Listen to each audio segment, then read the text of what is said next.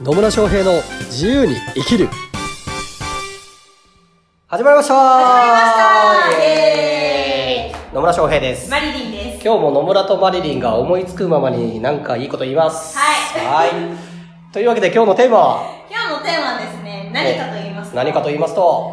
ビジネスをやる上でほう、信頼関係って必要じゃないですか。信頼関係は必要ですね。必要ですよね。はで、信頼関係を得るためにはどうしたらいいのかな、どうしたらいいのかなってね、なるほ思どね。ってね。信頼関係を得るにはどうしたらいいのかなってはい。思ったんですね、はい。昔はもう飛び込み営業してたんですよ。お飛び込み営業してたの？はい。えー、すごいね。すごいでしょ？施設とかに、あの、アロマやりませんか？つって飛び込み営業してたんですけど、まあ見事に信頼関係もそもそもできてなかったから、話は聞いてくれるんだけど言いませんってなりますよね。ははははなるほどね。はい。で、私も引くに引けないタイプだったので、電話かけるじゃないですか。電話かけるで、あの、あ、その後どう、どうなりましたみたいな感じで話を聞いたときに、いや、うちは結構です、みたいな感じで言われて、でも私も引きたくないから、あでもこれはこういう風でっていう説明をし出すんですよね。で、あの、ぶち切られたっていう経験があります。ねはい。え、それえ、マリリンがアロマを、そういう施設に売り込もうとしてたって。きっとそうですね。はい。その時はそうでした。認めます。で、信頼関係もないのに、ぐいぐい来るから向こうからぶち切れられた。はい、そうです。あの、圧が強い女性だと。圧強いよね。そうですね。確かに。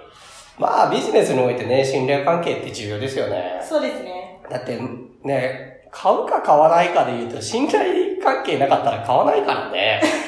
どんなに商品が良くてもね。ねまあね、中にはそうやってぐいぐいね、すっげえ圧が強いのに負けてしまって買って買わされましたみたいな人もいるかもしれないけど、それビジネスとしてはどうなのって思うからね。怖いですよね。押し売りだからね。もうこの人に会いたくないみたいな。それで売り上げ上げてもね、っていうのになるよね。こっちも楽しくないしね。ね短期的に売り上げ上がるかもしれないけど、それ継続しないからね、あんまりいいビジネスモデルじゃないですわな。はってなってくると、やっぱりいかに信頼関係を築いていくのかっていうのは大切になってきますと。い。はい。うん。で、信頼関係もね、もちろんこう、いろんな、うんなんだろうな、段階とかね、まあどういうシチュエーションによってかっていうところにはなるんですけど、うん。まあ今の話でいくと、特に、あれかな、最初に売る時とか、まあ最初のコンタクトの時とかっていう感じですかね。そうですね。で、例えばね、こう、私とマリリンで言うと、まあ信頼関係だいぶあるはずなんですよ。はい。まあなかったらこんなにポッドキャスト一緒にやってないよね。うんうんなので、まあここからじゃあどうやって信頼関係さらに深めていくかっていう話とはね、うん。初対面の人だったりとか、これからまあ、あアプローチしていこうと思う人との信頼関係をどう築くのかっていうところでは、まあ、違いが、違いが、まあ、本質的には一緒だけどね、うん。まあ出てくるかなと思います。ねまあ、そうね、最初に話するとき、まあ前回もね、なんか交流会の話とかもしましたけど、はい。交流会とかでね、初対面で、いきなり売り込んでくる奴らとか、まあ奴らって言っちゃった。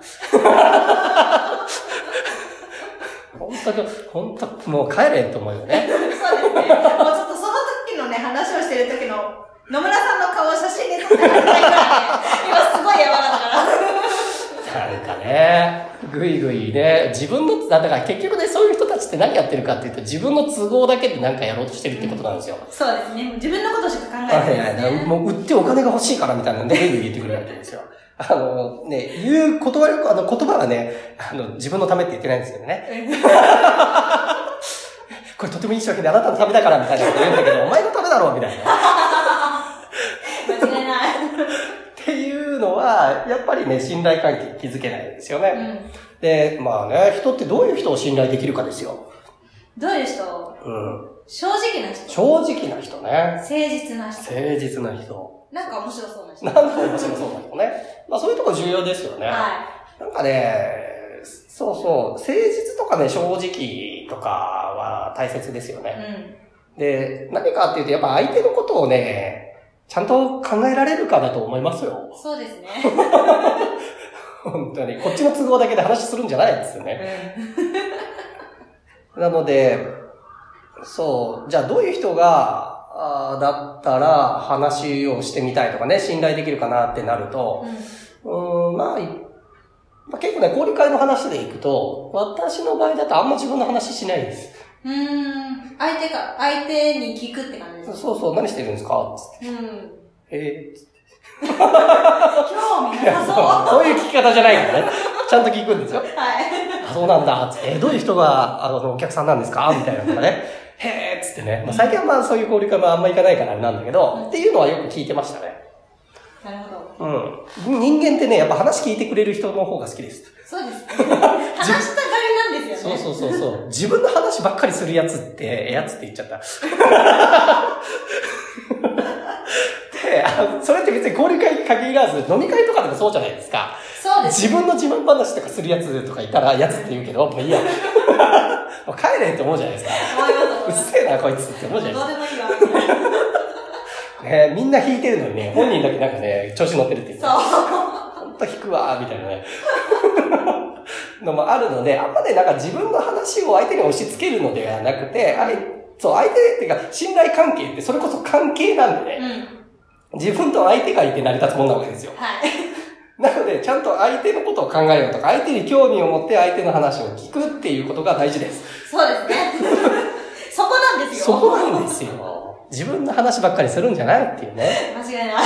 そう。だからね、自分の都合だけで、なんか会話してたりとか、その場にいる人っていうのはなかなか信頼関係築きにくいでしょうね。うん。で、そうじゃなくて、うんと、そうそう、だからビジネスは、なんかいきなり売ろうとするんじゃなくて、まず関係性を築くっていうところからスタートした方が、結果としてうまくいくので、まあ人の話聞くもそうだし、相手があのどういうことを考えてるのかなとか、どういうことで困ってるのかなもそうかもしれないし、あどういうことを喋りたいのかなみたいなのもそうだし、興味を持ってね、話を聞くっていうのがまず一番大切かなと思います。はい。うん。なのでね、ちゃんとね相手の話を聞くとかね、相手に興味を持つとか、相手が、ああ、そう、だから相手に興味持ってたら、まあ、こっちから振る話題とかも、もしかするとちゃんと相手が反応しやすい言葉が出てきたりもするしね。うんうん。だいぶ相手のことを考えるっていうことが大切ですよ。うそうですね。ん。それは大事。で、その上で、まあ自分はこういうことをやってますっていうことを、まあ誠実に正直に喋れるかっていうところもかかってくるかなと思いますね。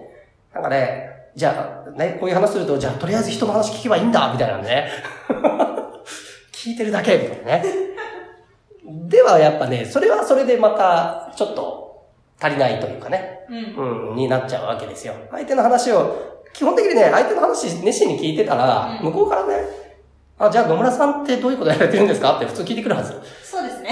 うんで、それを聞いてこずに自分のことだけ一方的に喋って、うんあ満足で去っていく人は、うんまあ別にもういいかなって思うから、うん。追いかけなくてもいい。いいかなって、ってなるので、はい。別にいいかななんですよ。うん でも、うん、向こうもこっちに興味を持ってくれた。こっちとしても嬉しいから、こっちとしてもこういうことをやってるんですっていうのを伝えていくというところなんですけど、まあそこの自分自身が何やってる人なのかとか、どういう人なのかっていうのをどう伝えるのかっていうのも信頼関係築く上では大切にはなってきますね。そうですね。まあ、あとは、なんかいろいろ質問してくるね、うん。あの、企業さんとか、企業のす営業さんとかいいたりするんですけど、うん。喋らせてくれないんですよね。ねね質問ではなくてね、尋問みたいになそうそうそう。それ完全になんかリサーチしてるだけ、アンケートでリサーチしてるだけなのみたいな。こいつは俺の客になるかどうかのリサーチだみたいな。怖い怖い。そうだから、そういう聞くじゃないっつう話だよね。そういう聞くじゃない。はい。ね、自分のお客さんになりそうかなりそうじゃないかっていうのを判定するために聞くんじゃなくて、本当に信頼関係、その人を知りたいと思って聞くのかどうかっていうのになってくるし、はい。で、ああ、この人はちゃんと話聞いてくれるなって思われたら、その人の話も聞きたいって向こうも思ってくれるから。うん。なので、その時に、でもね、その時なんかもじもじしちゃって私何、何してる人かよくわかりませんみたいななっちゃうと、向こうとしてもあ、そうなんだって終わっちゃうわけですよ。はい。伝え方重要。そう、伝え方も重要なんでね。まあ、基本はやっぱり聞く、相手に興味を持って聞くっていうところからスタートはするんだけど、とはいえ自分自身はこういうことをやってます。で、こういうことをやってますっていうのも、なんかね、ううんと、資格とか肩書きとかね、やってるサービスの内容っていうよりは、自分こういう思いでやってますとかね、うんこういうことをやりたいと思ってやってるんですよっていうことを伝えてあげた方が、より深いレベルでのね、信頼関係ができていきますよね。うん。うん。だからね、あの、私の場合だと、別に、ある意味企業、企業ね、企業とか独立のコンサルティングやってますっていうだけだと、あ、そうですか？ってなるんだけど、私の場合は、本当自由に、まあ、このテーマも、このポッドキャストのテーマも自由に生きるのように、はいまあ、自由にね、自分の人生を歩む人を増やすっていうミッションを持ってやっているので、そういう人を増やしたいと思ってこれやってるんですよ、ということを伝えると、ああ、そうなんだってより、まあ、共感だったりとかね、あ、この人はそういう思いでやってくれてるんだ、やってるんだなっていうのが分かってくれるので、より深いえー信頼関係が築けるかなと思います。なので、まあ、相手の話を聞くだし、こっちの、お自分が何者なのかっていうのをちゃんと伝えていく。まあ、その中では自分の思いだったりとかね、まあ、こういう経験をしてるからとかね、そういう、だから商品サービスとか、そういう表面的な部分だけじゃなくて、うん。もうちょっと深い部分をね、さらけ出していくと、より信頼関係が築けるのではないかということです。はい。はい。ありがとうございます。ね。なんで、そんな感じで、ぜひね、いろんな人と信頼関係築いていってください。はい。はい。というわけで、今日も最後までお聞きいただきありがとうございます。ありがとうございますまたね、疑問、質問、コメントなどありましたら、ぜひメッセージとかね、コメントいただければと思います。はい。はい。それではまた次回お会いしましょう。さよなら。